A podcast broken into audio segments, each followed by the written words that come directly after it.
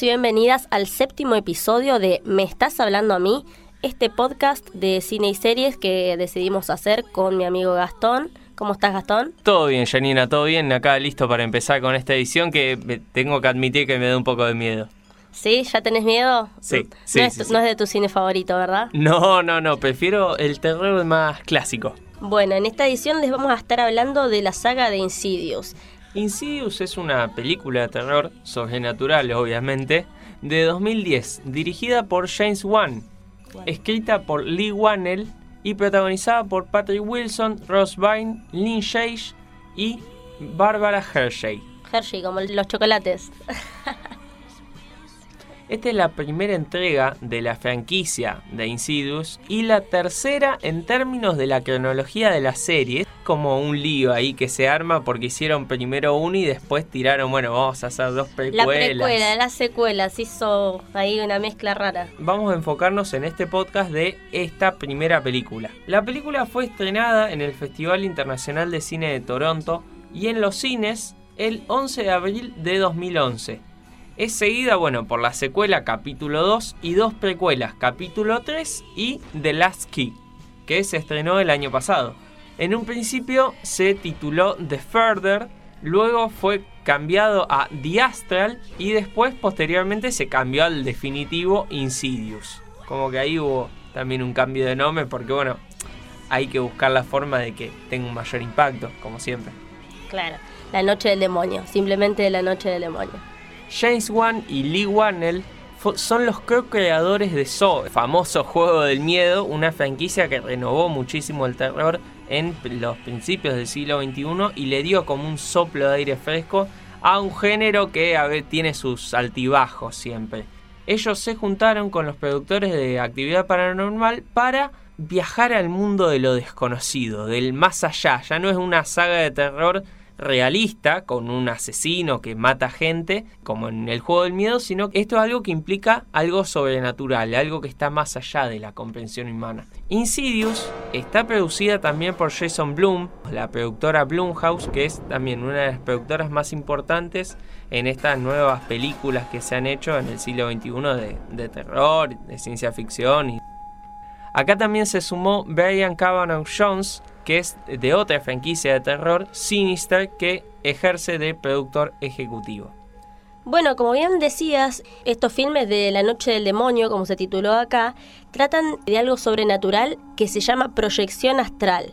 Es decir, es el desdoblamiento del cuerpo y la persona es como que se viera flotando mientras está durmiendo. Se ha visto esto en otras películas, ¿no es cierto? Se puede ver Asimismo, desde el exterior, en esta franquicia las personas que tienen este don se llaman viajeros o viajantes y se trasladan a otros planos espirituales mientras están durmiendo, mientras están soñando. Bueno, de esta manera llegan a algunos sitios en los que se supone que ningún ser vivo tendría que ir. Zonas en donde las almas de los muertos residen deseosas de tener una nueva oportunidad para volver a la vida.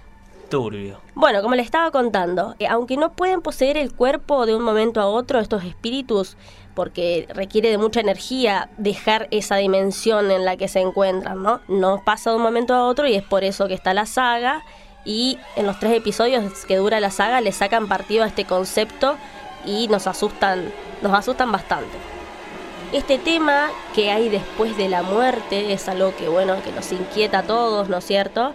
También fue un poco explotado en la saga de Poltergeist, en las películas de Poltergeist Así que para los fanáticos por ahí de esta película Poltergeist de 1982 van a recordar un poco a la pequeña Carol que contactaba con los espíritus. En esta primera película está la familia normal, el marido, la mujer, los tres pibes. Resulta que se mudan a una casa nueva. Uno de los chicos tiene un accidente en el ático. Nosotros acá en Argentina no tenemos. Por ático. suerte. Claro, menos mal, porque la verdad que no, no me bancaría vivir en una casa con ático. Este nene tiene un accidente en el ático y queda en coma. Y es como una situación que los médicos no se pueden explicar porque dicen, no, no, no debería estar en coma por una cuestión de lo que le pasó y bueno, todo este tipo de cuestiones. Cuando va pasando el tiempo, la mujer, eh, Rose Byrne, se va dando cuenta de que pasan cosas raras en la casa, pasan cosas que no deberían pasar. Y entonces le empieza a pedir al, al marido, che, vamos a mudarnos, bueno, como que no le da mucha bolilla al marido y siguen pasando cosas, ella decide pedir ayuda a un sacerdote, como que el marido no confiaba mucho, pero bueno, incluso siendo que la propia madre de Josh, la madre de Patrick Wilson, le dijo que hay un ser monstruoso con ellos. Linda advertencia de, de tu suegra, vos imagínate la madre de los nenes que te diga, no, hay un ser monstruoso con esos pibes. No, es mi mujer, mamá, no, no le digas así. Bueno, no, era otra cosa más, más paranormal. Y bueno, la única persona que pueda ayudarlos es la psíquica Elise Rainer, interpretada por Lynn Chase. Viene la psíquica esta, viene a ayudarlos y ahí se empiezan a desencadenar acontecimientos más sobrenaturales todavía. Es una película de terror bastante bien lograda. Como decíamos antes, el cine de terror no está sacando muy buenas películas, o por ahí capaz que ya no nos asustamos tan fácil. Bueno, salvo vos, Gastón. Sí, sí, sí, hay excepciones, por supuesto. Eh, pero es una película muy recomendable para los que les gusta el cine de terror y si no, pero te querés llevar un buen susto, también. Ahora lo que les vamos a comentar acerca de la peli son algunas curiosidades. En la primera película hay una referencia muy clara a So, al juego del miedo, y precisamente se trata de un dibujo de uno de los chicos, de Billy, y es nada más y nada menos que el títere de Shizo.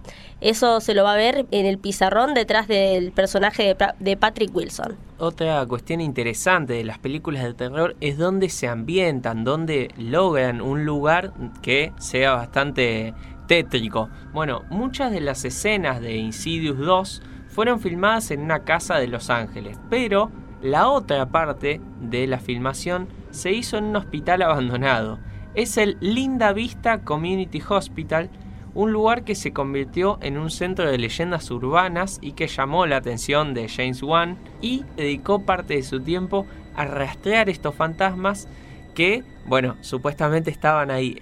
Este hospital se usó en muchas películas, muchas series, muchos videos musicales por justamente su, apariencia, su, su, cuestión de generar un ambiente que tiene... Algo tétrico. algo tétrico, exactamente.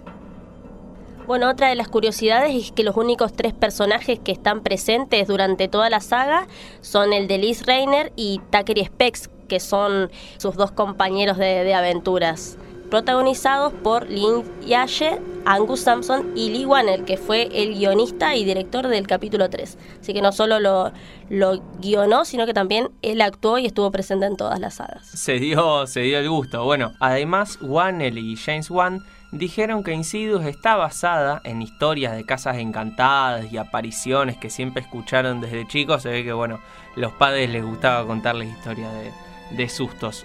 Sin embargo, no dejan de señalar eh, la gran influencia que tuvieron películas poco conocidas quizá del género como Carnival of Souls, que es de 1962, o The Entity, la entidad en la que actúa Barbara Hershey, que es la madre de Josh eh, en las primeras películas de la saga.